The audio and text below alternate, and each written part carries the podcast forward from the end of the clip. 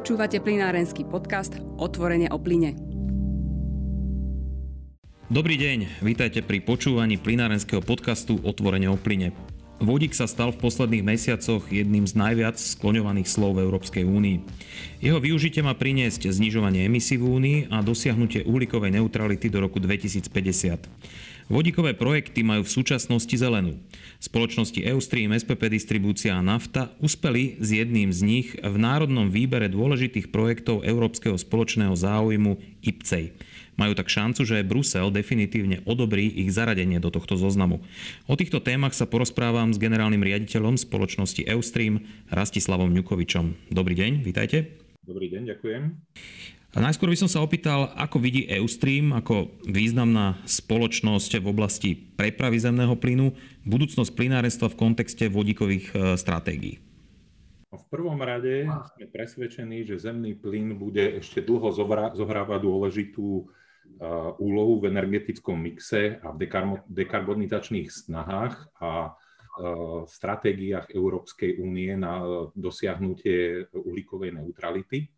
Je to preto, lebo e, síce je zemný plyn e, uhlíko, e, fosílne palivo a je do určitej miery zaznávané a v stratégiách dekarbonizačných sa už pomaly nevyskytuje, ale nič menej je najčistejšie.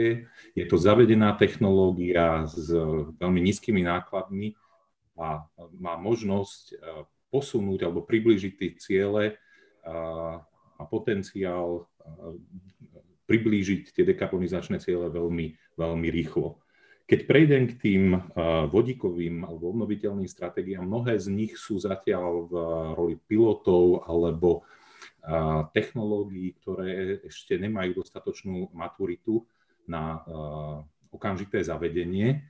Preto by nebolo rozumné opustiť okamžite vodík a čakať na, na to, aby tieto technológie aj vodíkové boli dostatočne maturitné na masívne použitie. E, na druhej strane e, vnímame e, tieto vodíkové stratégie ako novú možnosť, ako sa plinárenstvo môže uplatniť a preto sme sa dohodli, rozhodli v Ustreame, že tejto téme dáme jasnú prioritu, jasne stanovený cieľ, byť lídrom v pripravenosti na zavádzanie vodíka alebo obnoviteľných a nízkokarbonových plynov vo všeobecnosti. K tomu máme podľa nás robustnú štruktúru, ktorá sa dá využiť v rámci štandardných projektov, vlastne všetko, čo sme riešili, či už z pohľadu bezpečnostných dodávok alebo nových požiadaviek, ako sú projekty slovensko-maďarský prepoj, slovensko-polský prepoj, nová kompresorová stanica, vlastne buď sú dokončené, alebo sa dokončujú a odborníkov, ktorých sme použili na tieto technológie, sme teraz vyčlenili na štúdium eh, budúcnosti plinárenstva v kontexte týchto nových stratégií obnoviteľných. To znamená, že pripravujete sa aj na to, že by Eustream prepravoval už len výlučne vodík? Pripravujeme sa na to, že ak naozaj sa do budúcna potvrdí, že toto je ten trend, ktorý je ten správny, aby sme boli jedni z prvých, ktorí sú na to zavádzanie pripravení. Samozrejme, popri tom budeme prepravovať aj zemný plyn, ako som spomínal. Naša prepravná sieť je unikátna. Je unikátna tým, e, že má viacero paralelných línií a preto, ak sa teda trend, že by bolo, e, ukázalo sa ako rozumné prepravovať výlučne vodík, tak vieme vyčleniť jednu z tých línií, vieme tam dať aj čistý vodík a paralelne s tým prepravovať zemný plyn. To, v akom pomere, aké množstva, na to je ešte e, predčasné odpovedať a je treba množstvo vývoja, alebo ako som spomínal, mnohé z týchto technológií sú ešte nie dostatočne rozvinuté a sú vo fáze pilotných projektov. Eustream, ako som spomínal, e, nedávno úspel v tej národnej výzve dôležitých projektov Európskeho spoločného záujmu IPCEI s projektom H2 Infrastructure a bol teda posunutý na ďalšie hodnotenie do Bruselu, kde by sa teda do konca roka malo rozhodnúť, že ktoré z tých celoeurópskych projektov sa stanú súčasťou tohto zoznamu. Čo je podstatou tohto vášho projektu? No ako som spomínal, e, v prvom rade chceme e, využiť e, tieto nové trendy a tento projekt je vyjadrením ambície, že preprava distribúcia a skladovanie na Slovensku je pripravené a chce byť pripravené uspokojiť budúci dopyt. Tento projekt H2 Infrastructure je spoločný projekt spoločnosti Ustream, preto preprava, SPP distribúcia, preto distribúcia a nafta, preto e, uskladňovanie. Je za tým v podstate úplne jednoduchá logika.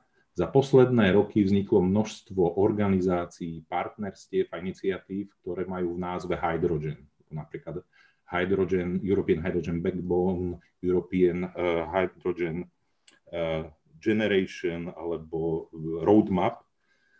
Špeciálne by som spomenul štúdiu alebo iniciatívu 2x40 gigawattov iniciatív, iniciatív Zelený vodík pre Európsku zelenú dohodu.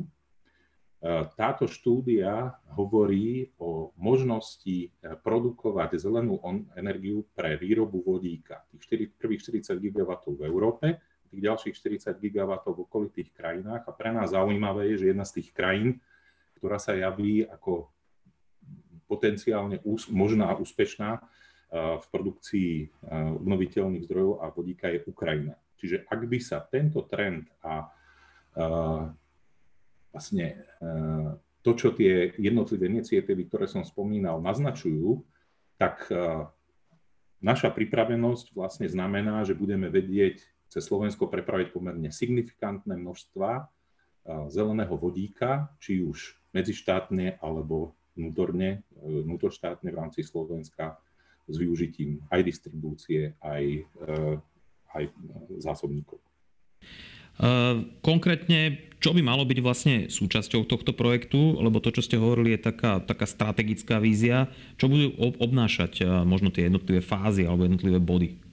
No v prvom rade jedná sa o dlhodobý a pomerne veľký výskumno-vývojový projekt, ktorý má vlastne identifikovať všetko potrebné k tomu, aby slovenské plinárenstvo, všetky tie jednotlivé zložky, preprava, distribúcia, skladovateľ, e, skladovanie obnoviteľných a nízkoemisných, e, nízkouhlíkových plynov e, bolo, bolo možné a boli sme na to pripravení. Ten projekt je rozdelený na niekoľko fáz, bude trvať niekoľko rokov a má niekoľko častí. H2 Infrastructure Transmission, preprava, H2 Infrastructure Distribution, distribúcia, H2 Infrastructure skladovanie. V rámci Ustreamu v tých prvých fázach by sme chceli laboratórne skúmať materiály, neskôr vybudovať taký skúšobný poligón, kde budeme reálne skúšať vplyv vodíka na potrubia, armatúry, tesnenia a podobne. Zároveň tam chceme vybudovať aj facilitu na produkciu obnoviteľných zdrojov, obnoviteľnej energie a z toho produkcia vodíka, kde by sme reálne skúšali aj povedzme vyvažovanie tejto siete. Podobné zámery má distribúcia. Mnoho materiálov je spoločných, ale na druhej strane e, oni majú iné podmienky, treba o mnoho viac plastových potrubí, preto si chcú na poligóne H2 Loop vyskúšať vplyv zemného plynu, zemného plynu z prímesov vodíka, čistého vodíka na tie jednotlivé materiály, jednotlivé technológie. V rámci smart gridu vyskúšať vplyv vodíka na technológie, treba ak by bola nasadená na konci plinárenskej siete s vodíkom palivový článok, ktorý by vyrábal pre nejaké municipality elektrinu, a pre skladovanie, pre naftu je dôležité vyskúšať si, čo vlastne urobí vodík v reálnom zásobníku. Na to e, je nafta pripravená vyčleniť zásobník blízko e, pri veľkých kapušanoch, Trukša, a tam reálne testovať. Čiže základom toho projektu pre všetky zložky preprava, distribúcia aj uskladňovanie je vyskúšať v praxi, aký vplyv bude mať vodík na reálnu infraštruktúru a na konci by malo byť feasibility study, z ktorej by malo byť zrejme, akým spôsobom sa bude dať postúpiť do realizačnej fázy. Pôjde v tomto projekte viac možno o ten medzinárodný rozmer, ktorý ste spomínali, to znamená o prepravu vodíka napríklad e, z Ukrajiny ďalej smerom na západ Európy, alebo je to skôr riešenie budúcej domácej spotreby vodíka, alebo teda zeleného vodíka? Ten projekt zahrňa obidve riešenia. Aj domácu prepravu a distribúciu, aj medzinárodnú prepravu. Keď si zoberieme možnosti treba z tej Ukrajiny, čo sme spomínali pri iniš- tej iniciatíve 2x40 GW, tak ak sa zhmotní ten predpoklad, tých 40 GW je rozdelených medzi viacero krajín Severnej Afriky a Ukrajiny. A v prípade Ukrajiny je potenciál asi 8 GW hodín energie na výrobu elektriny pre výrobu vodíka. To sú už pomerne slušné prepravné množstva. Tak ak by sa toto naozaj zrealizovalo, a samozrejme my chceme byť pripravení, tak v tom prípade by sme vyčlenili eh, jednu, pre, jednu z tých piatich línií a to by bol veľký impuls pre no, celý región, pre prepravu aj, aj domáci uh, trh. Tam je potenciál aj ďalší. Napríklad uh, sa uvažuje do budúcna po dobudovaní jadrovej elektrárne v Mochovec, že Slovensko bude mať prebytok elektrickej energie a tá by sa dala použiť na pomerne veľké množstva vodíka, a v rámci Slovenska, či už prepravnou sieťou alebo distribučnou sieťou s podporou uskladňovania podzemných zásobníkov, by sa vlastne distribuovala pre firmy s najväčšou spotrebou, či už energetickou, ktoré by vedeli vodík alebo ako surovinu. To sú napríklad Slovnaft, Duslošala, alebo automobilky a podobne. Zároveň by som ešte spomenul jednu synergiu, ak sa bavíme o potenciále Európskej únie na výrobu obnoviteľnej e- elektrickej energie, tých 40 GW, tak tam je to rozdelené medzi krajiny e, s vysokým svitom a potom krajiny, ktoré majú stály vietor. Na Slovensku, Slovensko bohužiaľ úplne vhodná krajina nie je, ale keď si už zoberieme to, čo je najvhodnejšie, tak je to juh Slovenska z pohľadu fotovoltaiky a ďal práve vedie naša sieť. Takže uvažujeme preskúmať aj možnosti synergie výroby vodíka popri našej sieti. A napadá ma ešte jedna zaujímavá vec, ktorá by sa dala využiť tým, že kompresorové stanice historicky mali pomerne vysokú spotrebu, tak sú tam natiahnuté vedenia veľmi vysokého napätia a tým pádom miesta, kde by sa dal produkovať vodík, čiže miesto, kde je vhodná výroba elektrickej energie, kde je možné potom vtláčať e, vyrobený vodík do siete, nemusia byť pri sebe, stačí, keď sú spojené tie miesta prepravnou sieťou alebo e, sieťou e, elektrického napätia. Toto vidím tiež ako pomerne zaujímavú výhodu a chceme to, chceme to v rámci projektu preskúmať. Spomínali ste, že v tých úvodných fázach bude dôležité vytvoriť určitý testovací areál, kde sa budú robiť rôzne, rôzne testy a skúšky, akým spôsobom by vodík mohol fungovať akým spôsobom by sa dal využiť, tak sa chcem opýtať, že aké technické prekážky možno v súčasnosti sú pri preprave vodíka a na čo konkrétne sa teda budete zameriavať pri tých výskumných aktivitách?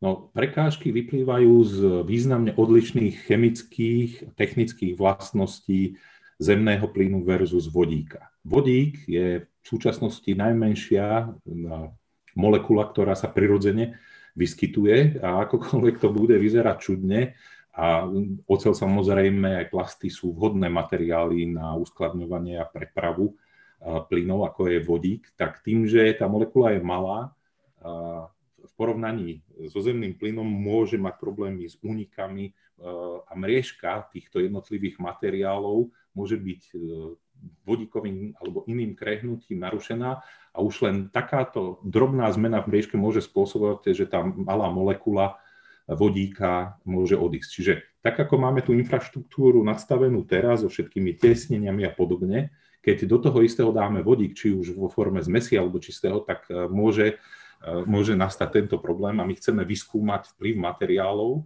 a potenciálne, čo môže zostať a čo budeme potrebovať nahradiť, aby sme tieto problémy vyriešili. Ďalej si je treba uvedomiť, že vodík e, oproti zemného plynu e, má len tretinu energetickej energie v sebe pri rovnakom objeme. Takže ak prepravíme rovnaké množstvo zemného plynu a rovnaké množstvo vodíka, tak na dané miesto príde len tretina energie. A dobre vieme všetci, že vlastne pri energiách sa primárne dopravuje nie objem, ale účtovanie je v energetických jednotkách. Takže toto má jednoznačný vplyv na prepravu. Treba vlastne ako keby updateovať matematiku, ktorá je za optimalizáciami siete. Zemný plyn tu máme už veľmi dlho a tá matematika pre optimalizačné výpočty sa vyvíjala desiatky rokov. Teraz máme pomerne krátky čas na to, aby sme toto aktualizovali, vedeli tak precízne vypočítavať vodík ako zemný plyn. Ďalej, čo je významná, významný rozdiel, je výbušnosť. Plyn je výbušný v rozsahu 4 až 15% zmesi vzduchom, so vzduchom, kdežto vodík od 4 až do 70% Takže bude treba významne prepracovať všetky bezpečnostné predpisy, aby jednotlivé spotrebiče Eh, boli rovnako bezpečné alebo bezpečnejšie ako, ako tie, ktoré sú eh, doteraz. Eh, čo sa týka distribúcie, ešte také špecifikum. Na základe už doterajších analýz vyzerá, že prímes vodíka do takých 3% nebude potrebovať žiadne úpravy, ale už vyššie koncentrácie smerujúce k 20% alebo čistý vodík tieto zmeny určite vyžadovať budú. No a potom špeciálnou, špeciálnou kategóriou je samozrejme výroba vodíka. V súčasnosti 95% výroby vodíka prebieha štandardnou metódou párnej, párnej reformácie zemného plynu a drvivá väčšina toho vodíka sa používa nie ako energetický nosič, ale ako surovina. Takže eh, keď chceme ozeleniť výrobu vodíka akýmkoľvek spôsobom od šedého cez modrý až po zelený, tak eh, technológie, ktoré ho vyrábajú, bude treba eh, investovať do výskumu a vývoja a značne vylepšiť. Práve na to chcem nadviazať, pretože v tej európskej vodíkovej stratégii sa teda nehovorí len o zelenom vodíku, ale hovorí sa aj o modrom vodíku, ktorý sa vyrába práve zo zemného plynu spolu so zachytávaním a ďalším využitím uhlíka. Vidíte preto v tejto súvislosti pre zemný plyn a jeho prepravu budúcnosť aj v produkcii vodíka? Práve tým spôsobom, ktorý som hovoril. Áno, podľa nášho názoru akýkoľvek spôsob chceme analyzovať a byť pripravení podľa toho, ktorý sa ukáže ako najper, najperspektívnejší. Keď si zoberieme výrobu vodíka, tak v súčasnosti som spomínal steam methane reforming ako tú najčastejšiu metódu a tá vyrába vlastne šedý vodík, lebo sa z metánu alebo teda zo zemného plynu vzniká vodík a CO2. Čiže není to karbon neutrálna výroba. Aby sme ho ozelenili, tak e, potrebujeme niečo s tým, e, vodík, s tým CO2 urobiť. A najvhodnejšia technológia, ktorá sa skúma, je Carbon Capture Storage. Máme tu tým pádom zmiešaninu technológie, ktorá je zavedená, je oveľa lacnejšia ako tie nové, ale potrebuje niečo, čo tiež treba vyvíjať. Keď sa vhodne nájde e, vhodná technológia Carbon Capture Storage, ktorá využije výhody obidvoch technológií a bude cenovo konkurenčná, tak určite je to e, veľká výhoda a možnosť pre plinárenstvo. Lebo by to kombinovalo vlastne niekoľko vecí. Nemusel by sa prepravovať e, od úplného zdroja až po destináciu vodík, ale využila by sa nezmenená súčasná infraštruktúra na zemný plyn, ktorá je zavedená, ako som už hovoril, mnohé projekty dokončené, čiže nemajú nejakú špeciálnu potrebu vylepšovať a ďalej investovať. Zobrala by sa zavedená technológia, veľmi používaná steamage reforming a ak by sa e, vhodne e, doplnila k tomu ešte carbon storage, tak e, máme perfektnú technológiu a tá by sa mohla využiť zase v rozumnom mixe infraštruktúry. Čiže máme nejakú prepravnú štruktúru, ktorá je v Európskej únii pomerne hustá. Niekde sú vhodné úložiska, bývalé napríklad pozemné zásobníky vyťažené, ktoré už nie sú potrebné, tam by sa, ukladal, tam by sa ukladalo CO2, sú blízko a zároveň by míňali e, oblasť, kde e, je e, treba prebytok energie na výrobu vodíka elektrolízov a zároveň je tam veľa, či už municipalít alebo industriálnych priestorov, kde je potrebné vykurovanie alebo vodík ako surovina. Keď sa toto skombinuje, tak si myslím, že technológia modrého vodíka je veľmi perspektívna. No a samozrejme, najväčší tlak je na zelený vodík a to je o tom, že zelený vodík potrebuje vlastne vyskúmať využitie existujúcej infraštruktúry a takisto významne posunúť R&D elektrolyzérov. Plynárenstvo dlhodobo čeli kritike pre metánové emisie, ktoré zhoršujú jeho uhlíkovú stopu. Eustream v tejto súvislosti patrí k spoločnostiam, ktoré sa aktívne zaoberajú touto témou e, znižovania metánových únikov. Vy ste sa aj stali súčasťou medzinárodnej iniciatívy OGMP, kde teda je aj veľmi dôležitým hráčom OSN. V čom by to malo pomôcť? V čom je význam e, tejto iniciatívy? Áno, Ustream podpísal memorandum o spolupráci a pristúpení k organizácii, tá skratka znamená Oil and Gas Methane Partnership, je pod gestiou jednak uh, emission uh, pa, uh, panela alebo environmental panela Spojených národov, ale ďalej sú gestori aj Európska komisia a Environmental EDP Fund. Členom je množstvo plinárenských a e, naftárských spoločností, je ich už viac ako 62. E, Justrin sa stal jednou z nich. Pre nás e, táto iniciatíva je veľmi, veľmi zaujímavá z toho dôvodu, lebo primárne, keď sa rieši keď sa riešia klimatické zmeny, tak primárne sa riešia emisia CO2. Ale treba si uvedomiť, že hneď druhý plyn, ktorý má e, pomerne vysoký oteplovací potenciál, dokonca násobne väčší ako e, vodík, CO2 v horizonte povedzme 15-20 rokov, tak preto je veľmi dôležité zmapovať e, a pripraviť metodiku, ako reportovať tzv. fugitívne úniky z plinárenských sietí pri jednotlivých operáciách ťažbe, produkcii, preprave, distribúcii, uskladňovaní a použití. Európa je na tomto veľmi dobre. A je to jasné teraz akurát v rámci OGMP eh, je fáza, keď je potrebné pripraviť reporting a pripraviť aj nejaké ciele eh, znižovania metánových emisí. A je jasné, že práve to, eh, čím niektoré environmentálne organizácie kritizujú plynárenstvo. Ja som viackrát spomenul, že plyn môže pomôcť vďaka svojim vlastnostiam. Je najčistejšie e, palivo, čiže pri jeho spalovaní vzniká najmenej CO2, čo je tá výhoda, preto si myslíme, že v nasledujúcich rokoch vie dekarbonizačným cieľom e, plyn, zemný plyn významne pridať. Ale tieto niektoré organizácie tvrdia, že táto výhoda je významne uh, ako keby minimalizovaná tým, že keď sa prepravuje plyn, tak metán, ktorý pritom unikne, absolútne neguje ten pozitívny účinok a v konečnom dôsledku náhrada uhlia možno ani nemusí byť taká, taká dobrá.